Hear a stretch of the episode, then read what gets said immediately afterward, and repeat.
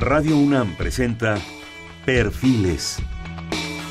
Un espacio abierto al conocimiento y la crítica de los proyectos universitarios que transforman nuestro país.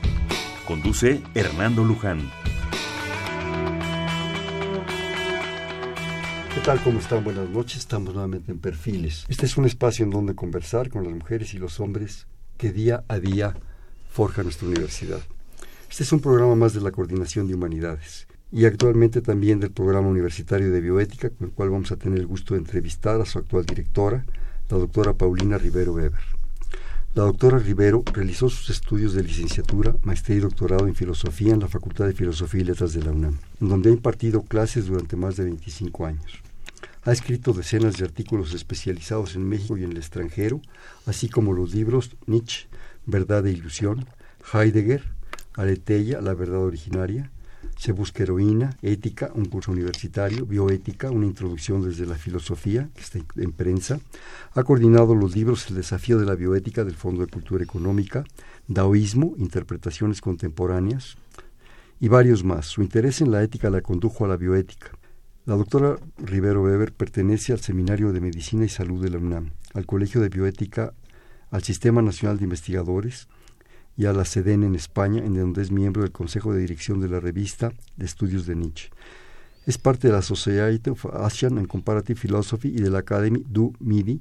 Ha impartido conferencias en diversas universidades del mundo, en las que destacan Tübingen, Barcelona, Complutense de Madrid, Zaragoza, Hawái y muchas otras. Ha sido coordinadora de educación continua en la Facultad de Filosofía y Letras y coordinadora de la maestría y doctorado en Filosofía de la UNAM. Actualmente es tutora y docente del posgrado en Filosofía y del Colegio de Filosofía y directora del Programa Universitario de Biótica de la UNAM, prácticamente recién nombrada. Pero además una gran persona. Paulina, querida, bienvenida. Hernando, qué gusto. Muchas gracias. Tenemos enfrente, creo que un tema que a mí en lo personal creo que se me hace apasionante, novedoso, joven, que actualmente, pero al mismo tiempo viejo, y ahorita vamos a ver por qué. Un, un, programa con un tema que creo que es un tema, yo me atrevería, y ahorita si no me corriges, de futuro. Claro. El mundo ya no va a ser igual a partir de la bioética. Eso, claro. aunque algunos lo quieran negar, ¿verdad? Y se dediquen a echar cohetes, esto ya no va a cambiar. Paulina, bienvenida, qué bueno que estás con nosotros. Gracias. bueno, pues es tu mero mole la ética, la bioética, entonces pues vamos a platicar. Claro que sí, claro que sí, Hernando, un gusto. Este, ¿qué te parece si empezamos por lo que creo yo que empezaste tú también, que es la ética? Claro. Uno de tus grandes intereses y tus grandes amores en la filosofía. Sí, sí. A ver, platícanos. Bueno, yo creo que eh, desde siempre mi inclinación fue hacia la ética, porque me parece que es lo en la tumba de Kant hay escrita una, una frase que si no me equivoco es de la crítica de la razón práctica que dice, ante dos cosas me sorprendo, ante el cielo estrellado y ante la ley moral en mí. Entonces, yo creo que todos nos podemos sorprender hasta el cielo estrellado, es maravilloso el mundo que vivimos, todo el mundo es maravilloso, es, es, es, muy bello. Pero, pero el interior, ¿no? El, el, el, interior del ser humano es lo que es verdaderamente sorprendente, ¿no? Y yo desde que acudía a las primeras clases de filosofía, me acuerdo que yo le preguntaba a mis maestros, bueno, ¿y cuándo vamos a hablar de del ser humano, no? Y vamos a dejar de hablar de otras cosas. Y, mis maestros me decían, ah, es que a ti te gusta la ética, ¿no? Y, yo decía, bueno, ¿por qué es eso, no? Entonces sí, la ética es lo que me atrajo desde siempre y, y me sigue dejando maravillada. La posibilidad, la, la ética como posibilidad humana, ¿no? La, la, esta posibilidad de darnos cuenta de en qué medida un acto compasivo o un acto de solidaridad puede cambiar de manera radical un momento, una persona, la vida de un ser, o un acto violento puede hacer exactamente lo contrario, ¿no? Esta posibilidad de elegir entre dos cosas es lo que creo que es lo que me ha llamado siempre, ¿no? La libertad de elección. La libertad de elección, la posibilidad de en un momento dado, gracias a una reflexión, poder actuar de una manera diferente diferente a como se espera, a como la espera la sociedad, la, la, sacrosanta madre sociedad, ¿no? A, como la esperan, no sé, tus maestros, tus padres, qué sé yo. Este, creo que eso es lo que nos hace seres abismales a los seres humanos, ¿no? Porque yo lo comentábamos hace un momento, ¿no? Yo, realmente no creo que sea tanto la inteligencia, la, la, la capacidad de razonar, como esta mezcla de, de, de ser, por un lado, tener razones en efecto en la razón, valga la redundancia, pero, pero escuchar las razones del corazón, ¿no? Yo te hablaba de esta frase de Pascal que me encanta, ¿no? Hay, hay razones del corazón que la razón desconoce. Entonces, para mí la ética no es un acto meramente racional, sino es un acto que conjuga a la, to la totalidad del ser que somos, esta totalidad que somos un ser sintiente, un ser pensante, un ser intuitivo, un ser racional, y es el conjunto de lo que somos lo que desde mi perspectiva puede darnos un giro ético, ¿no? Una, una mirada ética. Es, es impresionante, ¿verdad?, la capacidad que hemos logrado en términos de un, un ente, un ser lleno de cultura, lleno de inteligencia, lleno de posibilidades, pero no creo que debamos olvidar ni en el más mínimo detalle, Paulina, los sentimientos. Claro. Claro, fíjate que desde los orígenes de la ética, Platón aconsejaba, por ejemplo, en el Critón, eh, esta idea de no, no, dejarse guiar por los sentimientos, porque entonces podemos llevar a cabo al otro lado. éticos eh, actos éticos injustos, ¿no? Y claro, lo que pasa es que no te debes de dejar guiar por los sentimientos, pero tampoco te debes de dejar guiar exclusivamente por la razón. Siempre y, y, yo creo que ahora la neurociencia nos da la razón a los que pensamos así. O sea, siempre eh, el, el, hecho de pensar y el hecho de sentir no son dos hechos separados que se unen en un momento dado. Claro. No, está siempre de entrada unidos, ¿no? Y yo ahora cuando leo pues cuestiones que publica nuestra propia universidad sobre neurociencia, cosas que puedo entender este porque pues no soy científica, no es lo mío, pero me doy cuenta cómo ellos están llegando desde el ámbito de la neurociencia a estas mismas conclusiones, a que pensamiento y sentimiento y sensación no son estanterías completamente separadas, sino se trata más bien de un acto que involucra diferentes aspectos de nuestro ser. ¿No? Entonces, yo sí creo que no debemos dejar guiarnos por nuestros sentimientos, pero tampoco debemos dejar guiarnos por nuestra sola, pobre y triste razón, sino que es, es un conjunto, ¿no? Yo creo que de hecho es un poco el reflejo del ser humano, es un conjunto de órganos, de funciones, de expresiones de esa vida que no podemos olvidar. Me hace recordar en este momento esas maravillosas estatuas de los mexicas, en la cual sale una cosa ahí rara, ¿verdad? Abajo de todo, que originalmente se pensaba, es el corazón, no, es el hígado. Es el hígado, eso que de alguna manera cuelga. O sea, es parte también no solo del corazón, que era importantísimo en sus, en sus sacrificios, y obviamente el cerebro, el hígado también. El hígado. También para los chinos, ¿no? Claro. para los chinos, sí. el hígado, sí. Es el origen de los bienes y los males, Sí. algunos chinos, ¿no? Ahí está la sangre, ahí está lo que circula, ahí está lo que nos está dando todo ese movimiento constante, ¿no?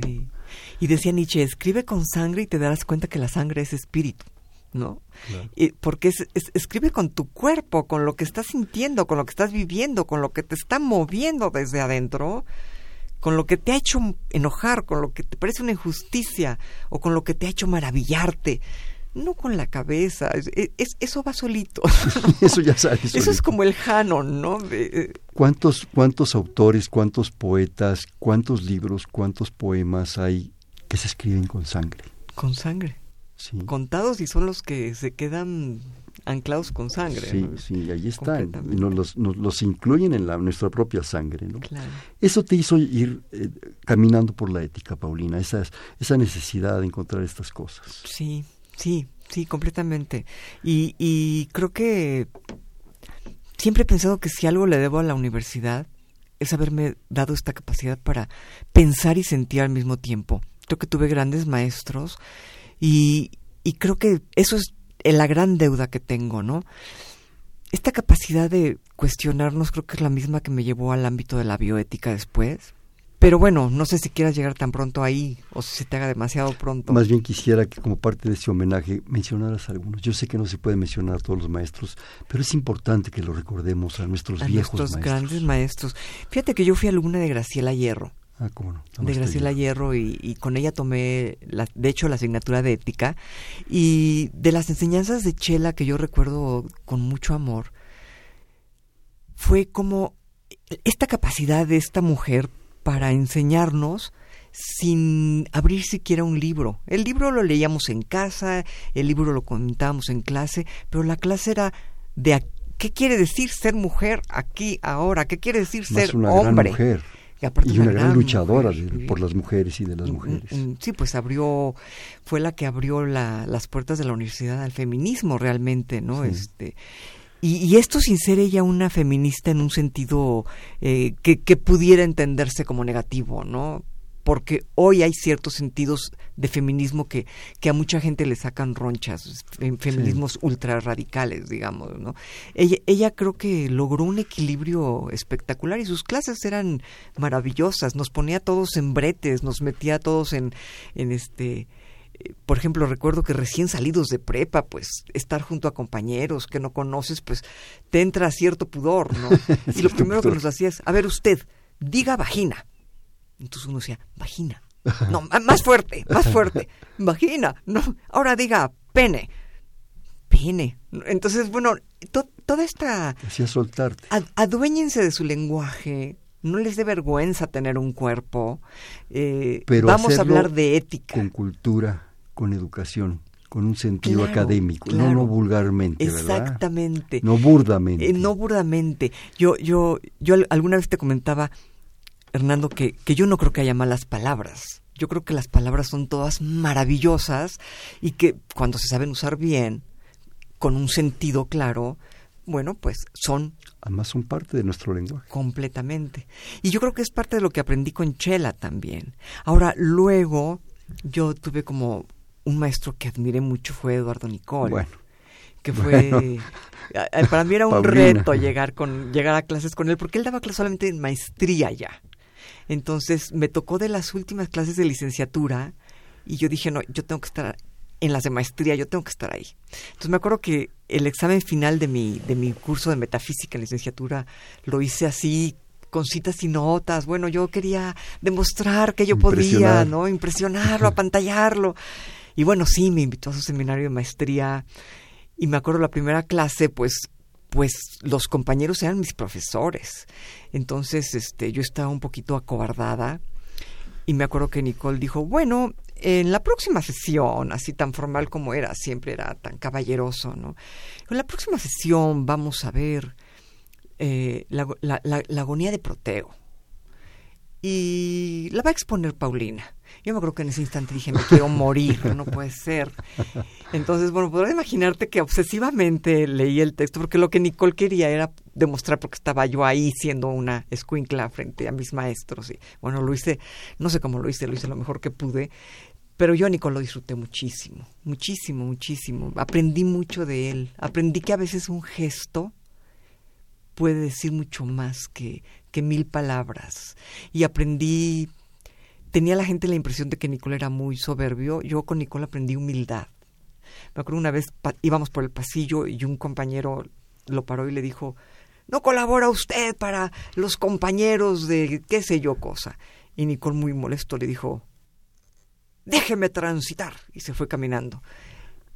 Y como a los 50 pasos que habremos dado se regresó y le pidió una disculpa. Entonces, imagínate Eduardo Nicol, ya un viejo, ya mayor, ¿no? Y, que un jovencito le pida ahí en bote para los compañeros que están en huelga, en no sé dónde, se rehusó a pedir una disculpa y a, colaborar. ¿no? Te quería preguntar de tus maestros, a reserva si quieres comentar de algunos otros, porque yo creo que eran gentes muy eminentes, pero no solo te enseñaban datos, y libros, y seminarios. Te formaban. Te formaban y esa formación es una formación ética, moral, bioética. Sí, sí, completamente. la, información, la información la puedes adquirir en cualquier biblioteca. Cualquier libro está. Te metes a cualquier biblioteca y, ahí en puedes cualquier computadora. Exactamente, ni siquiera biblioteca ya, desde tu compu. Pero verlos en acción, yo creo que es la gran diferencia, ¿no? Y también Juliana González, ahí fue una gran maestra, porque yo me acuerdo de sus conferencias, ¿no? Que empezaba a hablar y parecía que tomaba nivel la, la, la, la audiencia misma, este, la forma en que ya en la maestría fui su alumna y la forma en que yo le planteaba una pregunta y ella la escuchaba y la replanteaba y después de que ella replanteaba la pregunta y me decía, tú, lo que tú estás preguntando en el fondo es esto y lo explicaba y yo decía, qué barbaridad, tan inteligente soy. Entonces, claro, la, me enseñaron cómo ser, cómo, cómo, cómo, ser filósofa. ¿no? Son sus actitudes, su forma de plantear las cosas, hasta de ver, ¿no? Claro. El libro de Eros y Tanatos yo como lo disfruté. Sí, es un librazo. Pero, pero sobre todo esa actitud, ese, ese, vaya, lo hizo Platón, enseñaba peripatéticamente. Claro, y Aristóteles. Y ese, tener a esas gentes allí enfrente es invaluable. Sí. Es invaluable. Sí. Pasemos a la bioética, mi querida Paulina. Y a la bioética. Yo me acuerdo que alguna vez Juliana, Juliana me dijo, eh, hace tanta falta la bioética que es como un desierto en el que tú pones una gota y, desaparece porque la gente está ansiosa de saber. Yo me acuerdo que en aquel momento yo dije, ay, pero a mí no me interesa, yo voy a seguir con lo mío. Y es curioso porque lo mío me, me condujo a la bioética. Yo seguí con la ética, me metí a estudiar filosofía china y otras cosas y terminé llegando por mi propio camino a la bioética. Yo creo que la bioética, la, la, gran diferencia entre la ética y la bioética, desde mi perspectiva, es que la ética se cuestionó siempre por el bien y el mal en torno al ser humano y las relaciones entre el ser humano, ¿no? Un ser humano con otro ser humano. Exclusivamente ser humano. Claro. Y, y de repente, pues llega este hombre, Fritz Jahr, en 1927, y nadie le hace caso, pero él dice, a ver, pero ¿cómo nos estamos relacionando con el resto de los animales que no son humanos? ¿Y, cómo nos estamos relacionando con el medio ambiente? Sí, con las plantas, sí, también, con todo, y con los ríos y con los mares, que, que, no, que no tienen vida y no sienten, pero tenemos que tener una cierta relación. ¿No sienten? y quién sabe si no sientan. Pero por lo pronto lo que sabemos es que sostienen la vida. Claro. El agua sostiene la que vida. Es una cadena muy frágil. Claro. Y la estamos rompiendo. Y nosotros la estamos alterando. ¿no? Entonces, este, yo a partir de ahí me di cuenta que la, la ética seguirá, la ética, por supuesto, todas las cuestiones en torno a la relación entre los seres humanos seguirán vigentes. Pero como tú decías hace un momento, es que el futuro es la bioética. Es que, más, opuesto de otra manera, sin bioética no hay futuro. O sea, si no aprendemos a relacionarnos con el aire, con el agua, con los demás seres que habitan el planeta, con la Tierra misma, pues vamos a terminar por destruir nuestro nuestro único hogar que es este, que es todo este lo que sustentan esos elementos, esos viejos griegos elementos, ¿no? Exactamente. Todo lo que sustentan, todo lo que nos dan, todo lo que nos ofrecen y tenemos una gran responsabilidad. Sí, sí, una gran gran responsabilidad y y, a veces creo que nos faltan datos, Hernando. Creo que, creo que, creo que faltan muchos datos para dar a conocer ahora dentro del programa universitario de bioética. Parte de mi interés es em, difundir más lo que se hace ahí. Em, porque creo que suena poco, pero no, no porque no se hagan cosas, sino porque no se ha atinado, no se ha atinado a difundir correctamente y, creo que hay que hacerlo. Em, yo he estado pensando en diferentes formas de hacerlo y y creo que porque a la gente, si la gente tuviera más datos a la mano, podría hacer muchas más cosas. Hay gente que ahorra agua, por ejemplo, y cree que está ahorrando agua al cerrar la llave más pronto.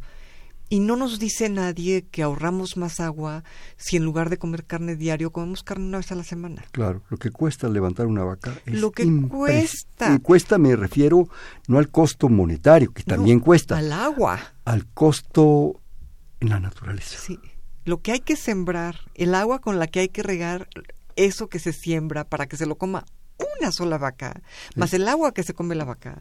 Y esa vaca alimenta a unos poquitos que tienen el dinero para comprar la carne. A los privilegiados.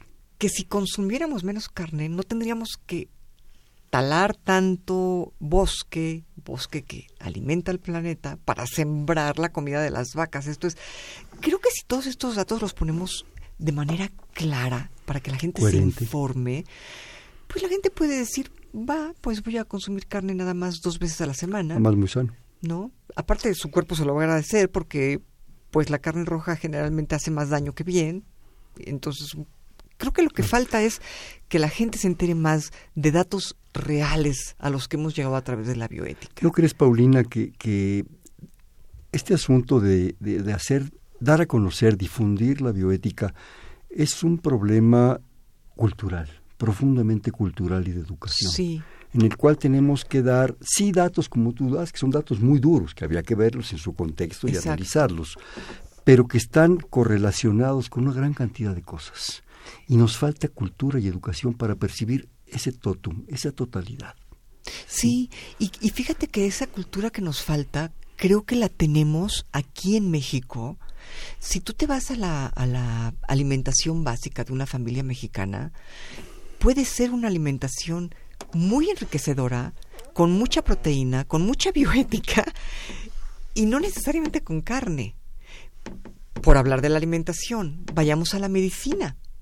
Es lo es mismo. uno de los o sea, orígenes de la nuestra bioética. herbolaria es, vaya, amplísima, tal vez no tan amplia, bueno, sin el tal vez no tan amplia como la que hay en China, que es una locura, pero la herbolaria mexicana es muy Pero rica. no cantan mal las rancheras, ¿eh? Muy, muy, rica. Y, y creo que hay que darla a conocer, creo que, creo que urge yo estaba el otro día precisamente escribiendo sobre este asunto, ¿no? Cómo, cómo tantos médicos, tantos nefrólogos nos dicen, híjole, cuidado con este medicamento, es tremendamente tóxico, cuidado con este otro. Bueno, pero no nos dan las opciones, hay muchas opciones en la Te herbolaria. componen algo y te descomponen otro. Exactamente, y luego resulta que hay más muertes eh, causadas por medicamentos que, que por la vía natural. Entonces, bueno, pues hay muy, hay muchas opciones en la herbolaria, pero hay que educarnos para saber emplearlas, porque decíamos. tampoco es me voy a comer esto a lo loco. Hay una educación. dosis, ¿verdad? Entonces, creo que es cultura y educación lo que nos está faltando. Pero también yo creo que hay un factor ahí, Paulina, tanto en el asunto de que si comes carne, de que si la herbolaria, de que si la medicina, que es la charlatanería. Claro. Yo creo que es algo que también hay que exhibir profesionalmente, Claro. claramente, precisamente, porque de repente llegas con cualquier herbolario y te toman el pelo. Sí, O, o con cualquier supuesto acupunturista que ni siquiera tiene idea de lo que es la medicina sí china. Fíjate que yo, a, a mí me gustaría un poco más adelante proponerle desde el programa, proponerle tal vez a la, a la conbioética que, que, que tiene ahorita el doctor Ruiz de Chávez o directamente a la Secretaría de Salud, esta idea. Urge, urge tener registrados con toda claridad quiénes son los médicos certificados para ejercer eh, medicina china que no es acupuntura, porque la acupuntura es el 20% de la medicina china, el 80% es herbolaria. Entonces, este, y tal vez tendríamos que reacomodar los porcentajes porque ahora está la acutomía, que es otra maravilla de la medicina china. Entonces, eh, yo creo que sí es casi, casi una obligación de la bioética en nuestro país que podamos tener claro quién es una persona capacitada para ejercer herbolaria o medicina china o medicina homeopática o cualquier otro tipo de medicina O alopática, o alopática porque también porque hay cada también hay cosa. ahí claro. Qué barbaridad, ¿no? Sí. De repente los grandes centros hospitalarios te vas de espaldas. ¿eh? sí Te sí. vas de espaldas de lo que puedes encontrar Sí. ahí. Sí, el fraude no es, digamos, privativo de, la, de las medicinas llamadas, eh, eh, digamos, o de las medicinas diferentes, como la china, la, homo- la homeopática o lo que quieras. Los fraudes pueden estar en todas partes Sí. y por eso urge una buena certificación, yo creo. Leía yo un poco tratando de empaparme de este tema para, pues, para hacer un, un programa padre, ¿verdad? Ajá. Que ya realmente desde prácticamente los orígenes de la medicina y, y lo que encontré fue mucho, me fui mucho hacia el lado occidental, ¿sí? Griegos, romanos, todo esto. Eh, realmente desde ahí que empiezan los orígenes de la medicina. Comentábamos hace un momento de Hipócrates y su, su contexto, ¿verdad? Y todas Ajá. esas cosas. Toda esa situación y esa sensación de los viejos médicos del cuidado, del apoyo al enfermo con sus asegúnes, como decíamos. De repente Hipócrates no piensa tanto en la muerte, ¿sí? Claro, y era otro momento también. Llega en otro decíamos, momento, ¿no? pero estamos hablando, como comentábamos, Paulina, no sé si estés de acuerdo, que Hipócrates se hace dos mil y pico de años. Claro. Entonces pensemos tiempo, momento, espacio, circunstancias sociales, económicas, hay to- no Todo. podemos desligarlo, ¿no? Claro. Hablando un poco, si tú quieres, de, de bioética, René Tom, el gran físico, decía que si una mariposa vuela o muere en Nueva Zelanda, se da una crisis o una catástrofe del otro lado del mundo, en África o en Europa. Y yo creo que en un momento dado esa búsqueda de la ética en la medicina es uno de los orígenes. No sé tú qué, qué nos puedas comentar, qué puedas... Sí, completamente. Yo, yo, creo que el móvil, el móvil de la medicina es la ética. Finalmente el móvil de la medicina es ayudar al otro, hacerle un bien al otro, no, el principio de no maleficencia, no hacerle un daño al otro. O sea, el núcleo de la medicina es la ética, sin lugar a dudas. O, será que lo estoy viendo muy desde mi, desde mi ámbito, pero la verdad es que también he estado muy cerca de los médicos y, y, y la, ¿cuál es la intención básica del médico? Curar, o al menos quitar el dolor, o al menos no dañar. Es ética, es ética. Me permití traer, un, no completo, pero un fragmento del juramento de Hipócrates. ¿Me permites leerlo? Claro que sí. Hipócrates, su juramento. Dice, ante todo, no hacer daño, evitando todo mal y toda injusticia. No acceder a pretensiones que se dirijan a la administración de venenos, ni inducir a nadie a sugestiones de tal especie, librándose de cometer voluntariamente faltas injuriosas o acciones contra y evitando sobre todo la corrupción de mujeres, jóvenes, libertos y esclavos. Guardaré, dice el juramento, secreto de lo que oiga o vea en sociedad y no sea preciso que se divulgue. Estableceré el régimen de los enfermos de la manera en que les sea más provechoso. Y en cualquier casa que entre, no llevaré otro objetivo que el bien de los enfermos, la salud de mi paciente será mi propia y única preocupación. Es muy hermoso. Es muy hermoso. Yo digo, lo comentaba hace un momento, es otra época. Em, eh, tú lo mencionaste en un par de renglones, esto de no dar fármacos que pudieran causar la muerte, ¿no? Yo, yo soy una em, fanática defensora de, de la muerte digna, ¿no? Y, y creo que cuando Hipócrates dice eso, yo, yo siempre he creído que cuando Hipócrates dice eso, no se está refiriendo a la eutanasia. Porque lo suelen interpretar de esta manera y creo que es completamente injusto es descontextualizarlo. Él no es, él podría haber mencionado la palabra eutanasia, que es una palabra griega, ¿no? Le inventaron ellos. Eutánatos, ¿no? Entonces, él podría haberlo y no y no en el juramento en griego no aparece esa palabra. Entonces, creo que él no está hablando de eso. Creo que lo que está diciendo es que él que maneja fármacos, porque él es médico, bueno, no va a darle esos fármacos a otra persona que no sepa manejarlos y que pueda causar algún daño. Creo que eso es todo lo que dice, ¿no? Creo que no se está negando propiamente a, a una muerte digna. Sí, yo creo que también lo comentamos hace un momento, todos tenemos derecho a una vida digna, muy digna, empezando por los animales que son nuestra responsabilidad. Claro. Pero todos tenemos derecho a una muerte digna. Claro. ¿verdad? Sí, todos, todos.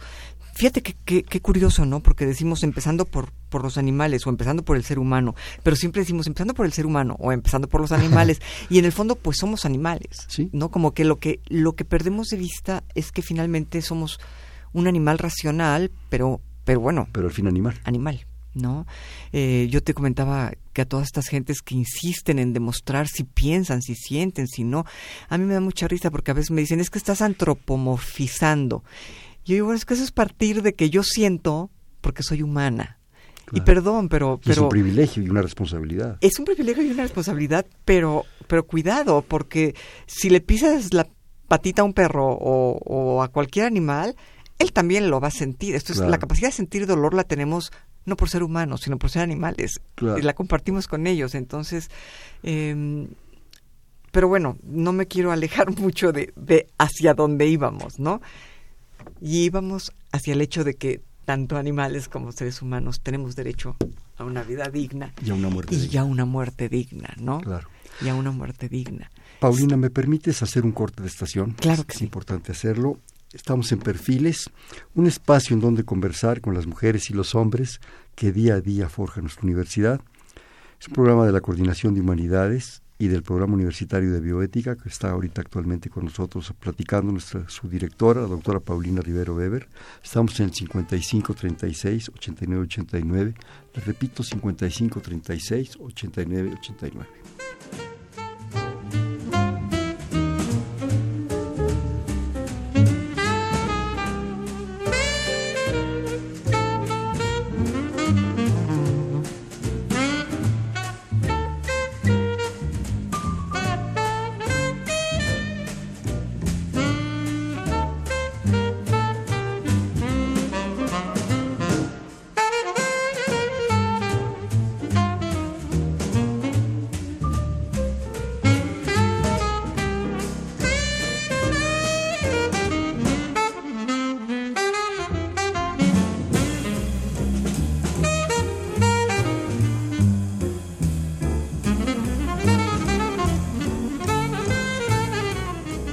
Buenas noches, les comentamos que estamos en Perfiles, comentando y compartiendo con ustedes varias cosas. Perfiles es un espacio en donde conversar con las mujeres y los hombres que día a día forjan nuestra universidad. Este es un programa de la Coordinación de Humanidades y estamos platicando con la doctora Paulina Rivero Weber, actual directora del Programa Universitario de Bioética de la Universidad Nacional Autónoma de México. Estamos en el 5536-8989, le repito, 5536-8989 poco hemos platicado, bueno, desde luego, de la ética, de la bioética y de cómo surge la bioética. ¿Quisieras agregar algo? No quisiera que dejaras nada en el, tintero, Paulina, algún detalle, algún dato. Fíjate que sí, nada más el hecho, yo te mencionaba que el primero en, digamos, usar la palabra, propiamente inventar la palabra bioética, bioética, fue Fritz Jaar en 1927, pero en ese momento pues estaba Alemania en guerra, realmente nadie lo escuchó, a pesar de que su artículo fue publicado en una revista con un elevado prestigio, la revista Cosmos. y fue hasta 50 años, bueno, un poco menos de 50 años después, que, que un oncólogo norteamericano, Potter, eh, se considera a sí mismo el inventor de la palabra, eh, pues sin serlo, porque ya había sido creada, pero creo que esto facilitó una confusión. Siendo él médico, oncólogo, la bioética, eh, como digamos, cayó en manos de médicos, lo cual no estuvo mal, pero sí permitió o propició que se confundiera mucho la bioética con la ética médica y sí son dos cosas diferentes, son dos cosas muy importantes las dos. ¿Complementarias? Pueden ser complementarias, por supuesto, pero no conviene confundirlas, porque a la hora en que confundimos bioética con ética médica, caemos en el error que tú señalabas hace un momento, que es pensar que la bioética tiene que ver únicamente con seres humanos, porque pues si es lo mismo que ética médica, pues los médicos tienen que ver con seres humanos y no con animales, ni ríos, ni árboles, ni plantas, ni tierra, ni cielo, ni agua, ¿no? Entonces, este Creo que hay que evitar esa confusión, creo que hay que tener mucha conciencia que la bioética es bastante más amplia y que trata no únicamente cuestiones humanas, sino algunas cuestiones humanas como pueden ser la muerte digna, eh, el aborto, qué sé yo, cuestiones propiamente humanas, pero que también trata cuestiones que tienen que ver con los otros animales no humanos eh, y con, inclusive con las plantas y los ecosistemas y, y los seres aparentemente inanimados como las rocas, como las eh, digo aparentemente porque ha habido civilizaciones que los consideran seres animados, ¿no? Pero bueno, las rocas, la tierra, los ríos, en general el agua, el aire y todos los nichos ecológicos que sostienen la vida. Fíjate que afortunadamente yo creo que de unos años para acá, y si mal no recuerdo, uno de los puntos claves fue aquellos aquellos documentales de Jacques Cousteau. ¿Cómo no? Que nos hizo voltear hacia el mundo natural, hacia su mundo y no lo compartió. Y se desataron una gran cantidad de documentales sobre la vida animal, su protección, todo esto. Pero yo eh, pensaba un poco, reflexionado, si, me permite decirlo, generalmente es cuidemos al rinoceronte, cosa que es importantísimo, al elefante, al tigre, a la ballena, a la vaquita marina, pa, pa, pa, pa, pa, pa, pa. Y de repente las pequeñeces, las maravillas pequeñas que no vemos a simple vista, que sostienen toda la cadena de la vida, no las vemos. Claro. Concretamente el plancton. Un derrame de petróleo en Alaska, en el Golfo de Campeche, se acaba la vida. Claro. Y eso es bioética también. Cuidar eso, porque eso es lo que sostiene, eso es lo que nos da la mayor cantidad de oxígeno, de posibilidades de vida, de alimento, de todo. Fíjate que cuando, cuando hablamos de, animales... perdón, tenemos que verlo integralmente. Completamente, sí, como un todo. Porque ahora, como decía Heráclito, todo es uno. Claro. O sea, todo es, es una unidad. Pero yo te decía, cuando, cuando, hablamos de animales y cuando hablamos de la necesidad de respetar la vida de los animales, casi siempre en el público surge alguien que dice, ¿y también el mosquito? ¿No? O sea, como eh, sacando como la burla, como... el eh, eh, que nos hace daño. Ajá, y, pero, pero fíjate que la respuesta desde mi perspectiva es muy sencilla, ¿no? Mientras el animal no ponga tu vida en peligro, no tienes por qué hacerle ningún daño, ¿no? Si este mosquito está poniendo tu vida en peligro, bueno, sí, en efecto, aplástalo, ¿no? Pero más allá de esa pregunta, digamos, con ganas de molestar, yo creo que lo que se pierde cuando se pregunta por el mosquito o por el plancton es esto que tú señalas, que todo es uno, que sí, que, que estos minúsculos animales son los que finalmente están sosteniendo la vida. Entonces, no se trata nada más...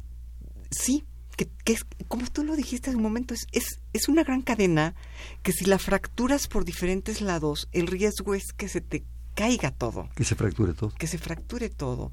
Y creo que lo que más ha fracturado la vida, eh, la cadena de la vida, ha sido la invasión que hemos hecho a las grandes selvas eh, eh, que sostienen, digamos, el oxígeno en el planeta, que las hemos arrasado y que seguimos arrasándolas. Desgraciadamente, mientras hablamos, esto sigue sucediendo y sucede a cada instante. ¿Y, y por qué? Porque no es nada más talar madera para usar la madera. Muchas veces la madera ni siquiera se usa, se quema. Lo que, lo que pretendemos, lo que, lo que pretenden las grandes industrias que hacen esto es dejar espacio para la siembra de grano. Y este grano pues está destinado a sostener la industria cárnica. Entonces, si llegamos a la gran paradoja de que ya ser vegetariano o no ser vegetariano no debería de ser una opción ética, sino una opción propia de la biopolítica, que ya es como una nueva faceta de la bioética. O sea, la biopolítica, las, las decisiones que a nivel político se tienen que tomar para sostener nuestra vida y la vida de todos los seres en un planeta. O sea, a nivel de biopolítica, ya no es no como carne porque pobres animalitos, no. Es decir, tenemos que comer menos carne porque estamos acabándonos el planeta con los sembradíos. Entonces, creo que la, bio, la bioética tiene que conducirnos hacia una biopolítica. ¿Y qué es esto? Lograr incidir en las decisiones que se toman en un país. a través del conocimiento y de la difusión del conocimiento, incidir en las decisiones que se toman a, a nivel político. ¿no? Yo creo que nunca debemos olvidar, o por lo menos conocer, o intentar conocer, que la naturaleza es energía y la energía no se desperdicia. La naturaleza es profundamente económica. Una celda de una abeja es armonía pura, sí. es un hexágono perfecto. El átomo de carbono es, de, es, perfecto, es un tetraedro perfecto. Las espirales de un nautilus, todo. No se puede desperdiciar energía. Y yo creo que uno de los problemas actuales es que estamos desperdiciando energía. Y sí. la naturaleza no los está cobrando. Sí. y no los va a cobrar. Y no me quiero poner catártico ni tremendista, pero está sucediendo. Pero está sucediendo ya, está sucediendo ya. Eh, Tenemos que entenderlo como sí, parte de la bioética. Sí, ojalá seamos capaces de entender estas cosas que ya suceden. Ya hay una isla, se me va el nombre ahora, pero ya, ya hay una isla que compró terreno en Australia porque tiene que sacar a todos sus habitantes porque ya ya comenzó a no es que va a desaparecer ya está desapareciendo ya está, ya, ya está siendo inundada no en Florida pues ya también. En Chile ha habido últimamente este estos in, enormes inundaciones. Entonces ojalá estos inicios de, de, de, del desastre nos hagan darnos cuenta ojalá haya tiempo Hernando o sea yo yo yo sí, quiero pensar que es una lo carrera hay contra el tiempo. yo quiero pensar que lo hay. Bueno de hecho yo no tengo opción más que pensar que lo hay porque eso es lo que me mantiene. Eh, yo yo eh, prefiero vivir y morir creyendo que hay tiempo y que podemos hacer algo a darme por vencida. Ah, no, claro. creo que todos tenemos que tener eh, la mirada hacia el frente con la intención de hacer algo no claro el programa universitario de biótica, del cual es ahora la actual responsable, Paulina, ¿qué es? ¿Hacia dónde va? ¿Hacia dónde lo vas a llevar bajo tu dirección? Mira, yo, yo creo que lo que hasta ahora ha sido el programa, eh, eh, lo, lo, que se ha colocado hasta ahora desde mi perspectiva es la base, eh, que es una base eh, fundamentalmente a través de cursos, diplomados que, se hacen en el programa eh, universitario de bioética, eh, tanto aquí en el Distrito Federal como en provincia. Pronto se va un curso a Chiapas, eh, se va un curso al, norte, en fin, creo que la labor ha sido hasta ahora educativa, ya sea a través de los cursos diplomados o a través de estos ciclos de cine que en los cuales se discuten temas de bioética, pero creo que fundamentalmente solo habrá sido educativa a nivel universitario. Yo quisiera extender el nivel al gran público. Ajá, al gran público. Al gran público e incluso, ¿por qué no pensar en llevarlo a la educación primaria? Sí, fundamental. Porque ellos son los que van a tener el mundo en sus manos y creo que tenemos que educarlos. Entonces, yo quisiera comenzar un poco más arriba, eh, porque no es tan fácil llegar, pero comenzar por eh, comenzar a penetrar más en preparatoria y en educación secundaria con la finalidad de que quizá en algún momento podamos llegar a la educación primaria. Por un lado. Por otro lado, me gustaría, a través del programa, penetrar un poco más en la sociedad. hacer un programa de difusión, te lo llegué a comentar muy, muy, este, muy brevemente hace un momento. Hacer un, buen programa de difusión en el cual realmente se logre sacar de la UNAM todo este saber eh, sin bajar el nivel de, ¿verdad? O sea, una de las, perdón, una de las reglas fundamentales de hacer difusión o divulgación es antes que nada el rigor y después la amenidad. Exactamente. No hay de otra. Exactamente. Entonces, yo por eso prefiero la palabra difusión más que divulgación, porque divulgación me recuerda al vulgo, ¿no? Como si fuera algo Yo prefiero comunicación. Exacto. Comunicar. comunicar, esa es la palabra adecuada. De, no en balde tú la conoces. comunicar, comunicar más a la gente lo que hacemos, por qué lo hacemos, cuáles son las razones, no nada más las razones universitarias, sino las razones éticas y bioéticas para difundir ese tipo de conocimientos, ¿no? Claro. Em, ese sería mi reto. Fuerte. Me encantaría algún día saber que los niñitos, cuando salgan de su clase de plastilinas o de palotes y bolotas, entren a su clase de bioética. Ay, yo creo que sí. eso sería un sueño. Sí. O que cuando estén haciendo sus muñecos de plastilina, que fue una maravilla cuando nos daban nuestras barritas de plastilina de colores, de repente te atrevas, algún rodán en potencia, de hacer un tigre y pensar en el tigre y ser el tigre. Exactamente. Eso sería wow. Sí. Eso, eso ayudaría muchísimo. Y, y, pensar, hacer que los niños se den cuenta que no importa si el tigre piensa o no piensa, que no importa si el, tigre, siente exactamente igual que yo siento. El tigre es un es un ser sintiente, digamos, es un ser que está ahí y que como tal merece respeto. No, no, no, no tenemos por qué robarlo, porque perdón, aunque lo compremos, lo estamos robando, le estamos robando su vida. No tenemos por qué robarlo y meterlo en una jaula para que lo veamos en el zoológico. Eso es un acto de egoísmo brutal. Aberraciones. Y, y, y bueno, yo te decía hace un momento, incidir, incidir en la política. Por supuesto que yo creo que que hacia donde se dirige el mundo es hacia el fin de los zoológicos. O sea, los zoológicos son prisiones, no son otra cosa. El movimiento de los circos que ha sido tan difamado, fíjate que eh, no es verdad que se murieron todos los animales, pero yo alguna vez le comentaba a un compañero y él estaba de acuerdo, aunque se hubieran muerto, que no es verdad, pero aunque se hubieran muerto, es el fin de una cadena. Es el fin de una cadena. Antes por cada animal que se moría se compraba otro. Ahora ya no, ya no se compra otro. Es el fin de una cadena. Que no es verdad que se murieron. Esto lo han dicho por tratar de difamar al Partido Verde y es culpa del Partido Verde por querer adueñarse de un movimiento que no era de él, que era un movimiento exactamente era un movimiento que surgió de la ciudadanía. A mí me tocó vivirlo y fue un movimiento verdaderamente ciudadano. Ah. Entonces, este, em, creo que creo que aunque hubiera sido verdad que se, que se, que se hubieran muerto todos, cosa que no es cierta, pero aún así es el fin de una cadena. Creo que no tenemos por qué tomar la vida de otro ser vivo solamente para encerrarla y poder verla. Por un supuesto placer. No es, no, no, no.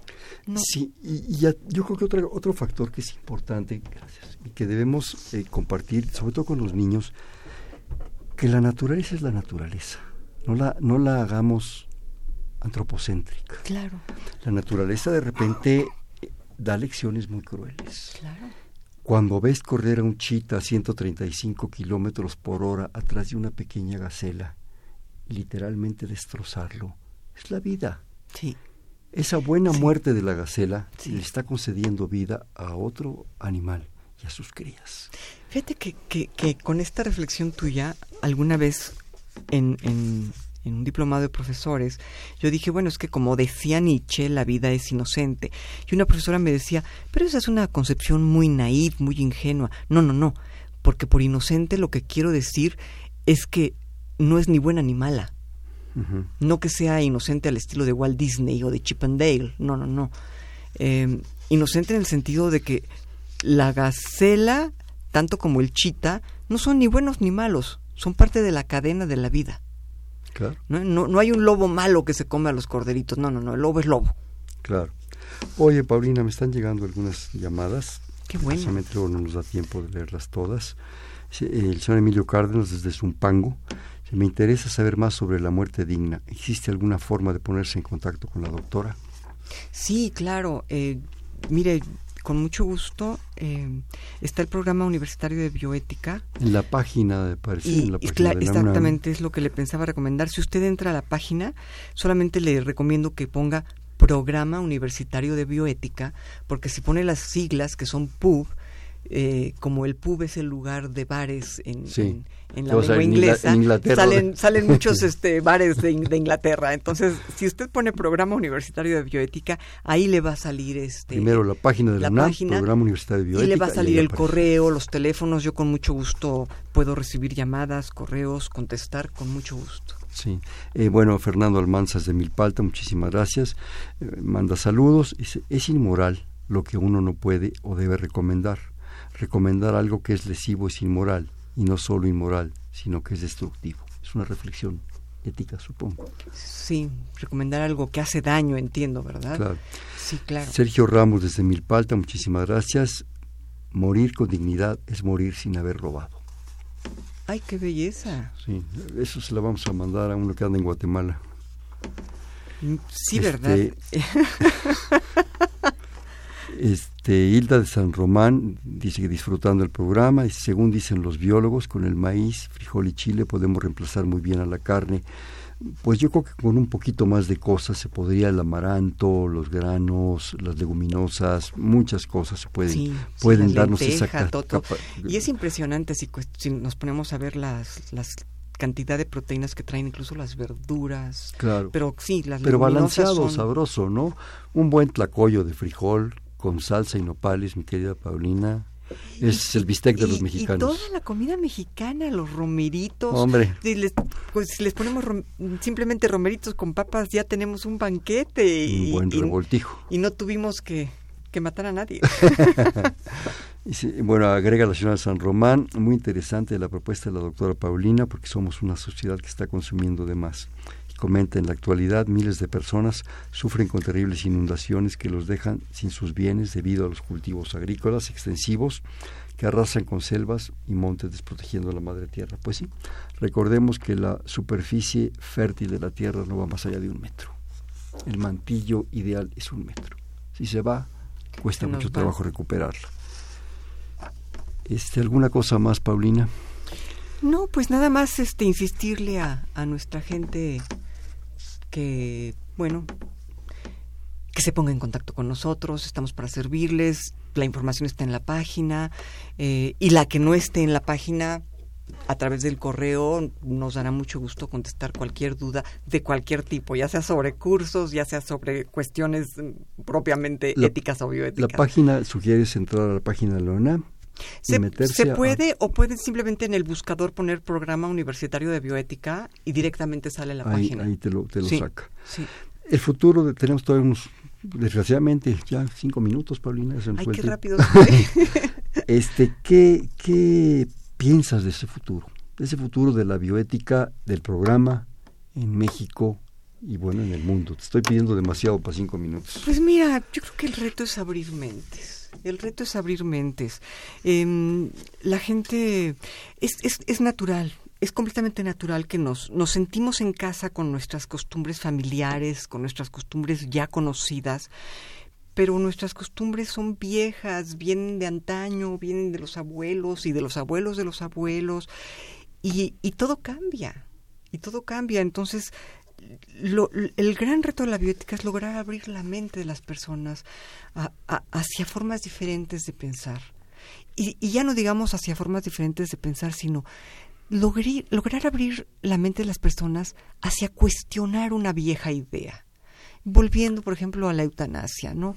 Eh, claro que a mucha gente le asusta la eutanasia, porque piensan que es matar, ¿no?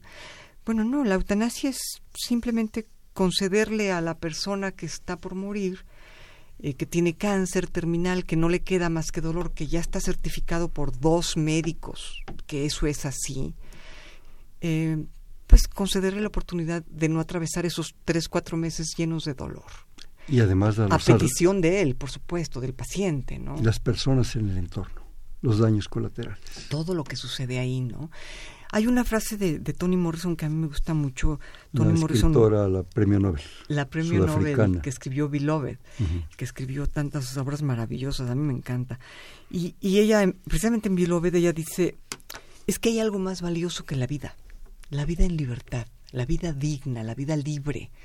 Y yo creo que es lo que cualquier paciente terminal sabe. Hay algo más valioso que la vida. O sea, cuando ya estamos en una situación en la que el dolor no nos deja ni respirar, y eso se va a vivir por cinco o seis meses, y ya no hay más cura, pues caray, este, abrir mentes a pensar esa posibilidad, creo que ese es un acto bioético. Lo mismo sucede con temas como el aborto. Yo sé que a todos puede asustar el tema del aborto, pero bueno, cuando una hija nuestra de 14 años queda embarazada, se toma otra perspectiva. Digo, afortunadamente no me, no me he visto en lo personal en el caso, pero lo he visto con muchos colegas. Cambian formas de pensar. Entonces, ojalá fuéramos capaces de abrir la mente de las personas, no a través de la experiencia dolorosa, sino de dar la información y la formación bioética para que sean capaces de abrir un poco más su perspectiva.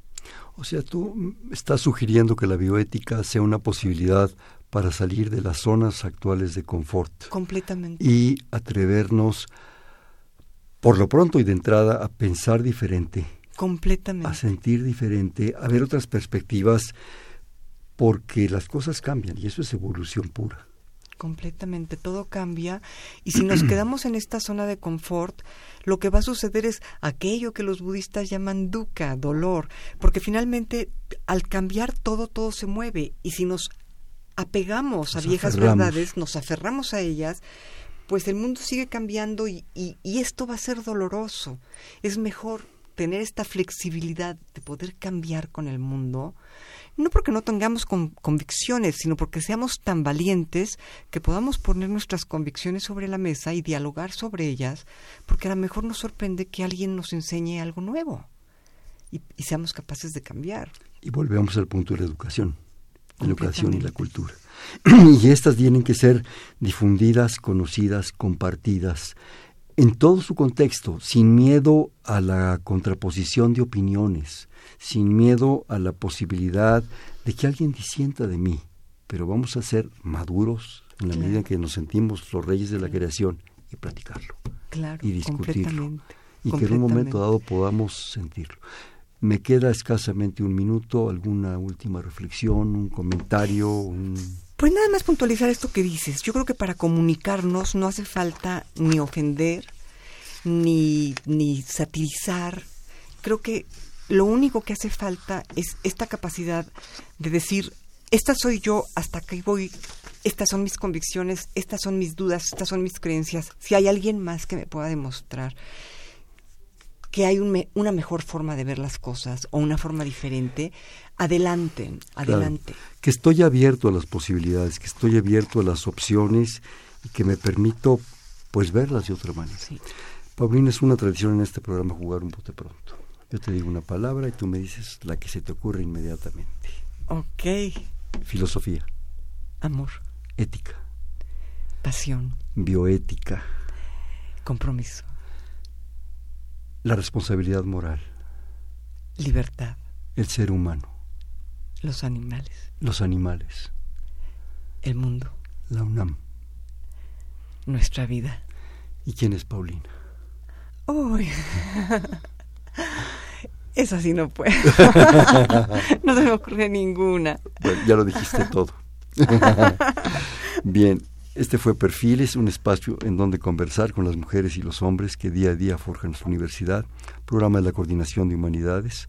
Estuvimos con la doctora Paulina Rivero Weber, actual directora del programa universitario de bioética. Paulina, muchísimas gracias. Fernando, un gusto charlar contigo como siempre, gracias. La coordinación, la doctora Silvia Torres, la producción María, Mariana del Carmen Malagón Silva, en los controles Humberto Sánchez Castrejón, en la conducción Hernando Luján, Perfiles, un espacio en donde conversar con las mujeres y los hombres que día a día forjan nuestra universidad.